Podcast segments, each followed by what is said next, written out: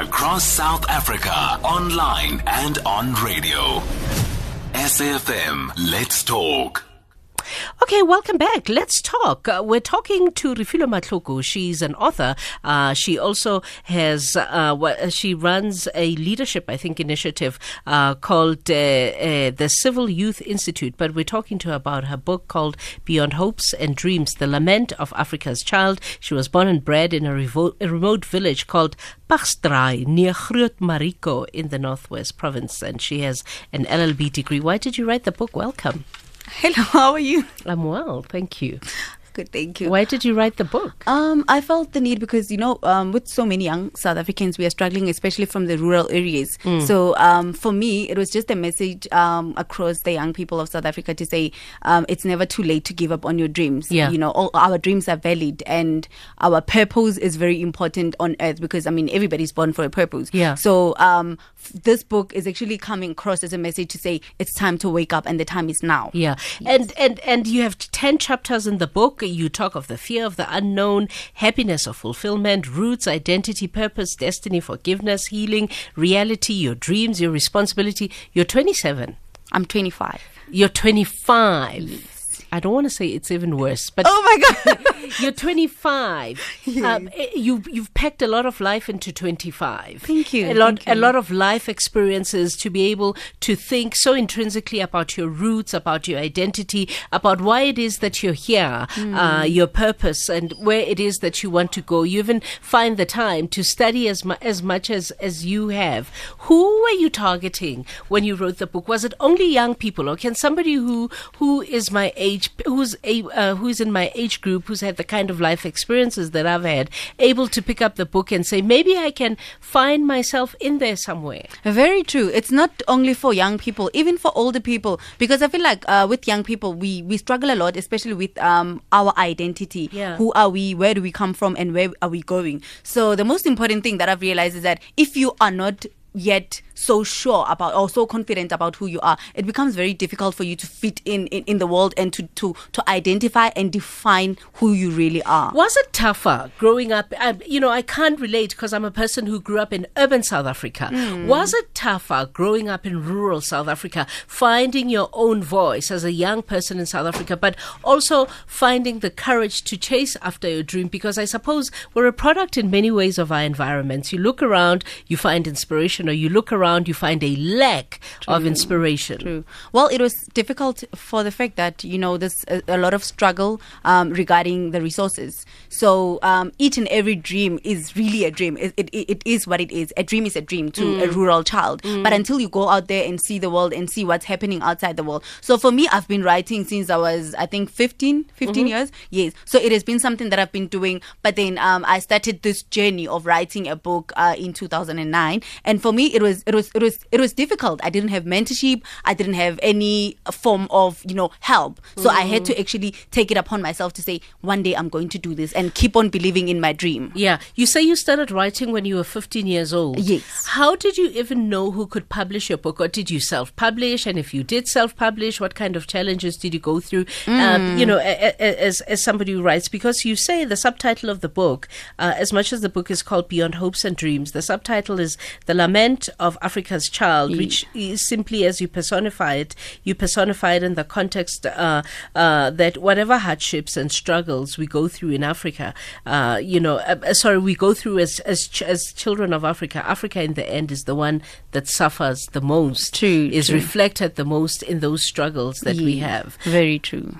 Um, well, I personified Africa in terms of the fact that, you know, there's just a lot that we're going through right now. For instance, you look at South Africa, um, we still have a lot of tribalism to say, um, you are closer, I'm, I'm Tswana. Yet at the end of the day, tribalism was very heightened by a, a, a, a, a, win uh, that we were supposed to celebrate, the win of Miss Universe. People Very went true. and, to, and took it And to the tribalism yes, issue. Mm. yes, you get what I mean. So we're still struggling. We are still we are still not liberated mentally. We are still struggling in terms of we are still slaves to our own thoughts because I mean you look at um we we, we, segregate ourselves. Yet back in the apartheid era we, we we were against segregation, but still until today it's 2019, but we still segregate ourselves. We still um we still separate one another in terms of our language, in terms of class, in terms of uh, uh, and, and and of which I feel like it, it's really sad that Africa is it's still suffering because of its children. We are not coming together as the children of Africa. And I feel like right now is the time to actually come together and become one because I mean we are all Africans after all. It does not matter whether you come from the east, or the west, or the south.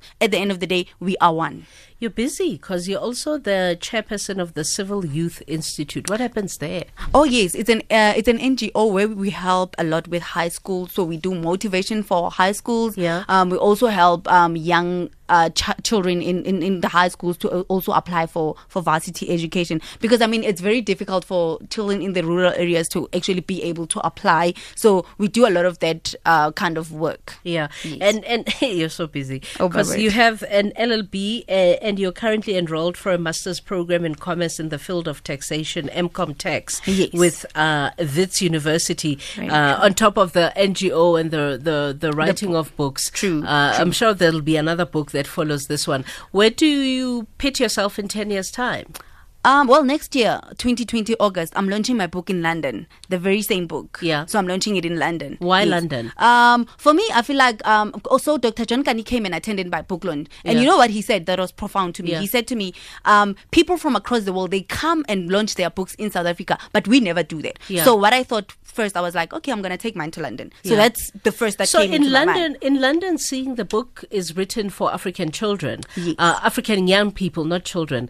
Uh, but in in London, who are you wanting to target? Basically, it's to say, look, Africa has got potential, Yeah. and Africa is still alive, and there's still a future for Africa. Yeah. There's still hope for Africa. Yeah, Yes. we spoke earlier on about uh, publishing your book. Where, how do people then get access to your book? Did you self-publish? Yes, I self-published because I mean I struggled to find a publisher. I struggled to find a men- mentor, so I had to kind of um, look for people to help me. So I was helped by certain individuals until my book was actually a complete product. So now, if somebody wants to purchase your book, seeing you self-published, how do they go about Okay. it? Okay. Um, at the moment, we uh, I, I sell my book at CNA, the one at the airport, Yeah. because they're the ones that I, I I got to actually sell my book to. So you can find it there, and then there's also PNA stores in Mafikeng. Yeah. There's my book there, and then otherwise they can contact me on my Facebook, Refilwe Matlhoko, on Twitter, Refilwe Matlhoko, and then uh, my email address is refilomatloko at gmail.com. Will it captivate the reader? Why should someone buy your book? Um, I feel like the book talks about it, it, it touches on the basics of humanity more than anything. Yeah. Because before you are male, before you are female, you are human. So it touches on the basics of humanity, like your identity, like the purpose why you exist today. Um, like for instance, forgiveness, healing. You know, we go through so much, but then we struggle to forgive. We, we struggle to to heal. Yeah. So the book ta takes through. It, it takes people through a step by step approach and a holistic approach in the issues that we go through each and every day. Because I normally say we go through struggles, similar struggles. Yeah. But then um, we hardly ever know because we are too ashamed of our own struggles. And I We feel don't like talk about yes, it. we don't we don't talk about it. And I feel like our struggles and our hardships they're the ones that makes us as hard as we are today. Okay, fantastic. Listen, all the best and all the best with that London launch. Thank all you of, so much. All of the best with the work. Have you figured out at 25 why you exist? Yes, I have. What is it? Um, I, I, I exist to inspire people, to That's fine. motivate people. She exists to inspire and to motivate. Her book is called Beyond Hopes and Dreams The Lament of Africa's Child. She's also the chairperson of the Civil Youth Institute. Refilwe Matlhoko. That's our show, everybody. Uh, we're done. Uh, thank you to the team. Tabelo Mpapudi, Buhloko Matlosa, production. Uleboheng Munana is uh, the technical producer. He wanted to make sure uh, that I call him Uleboheng. Uh, he's let go of the slave name Patrick. He's no longer Patrick. Thank you, everybody. Make sure you keep listening to SAFM 104 to 107 because the focal point with Masachaba Dolo is next. Have a lovely day.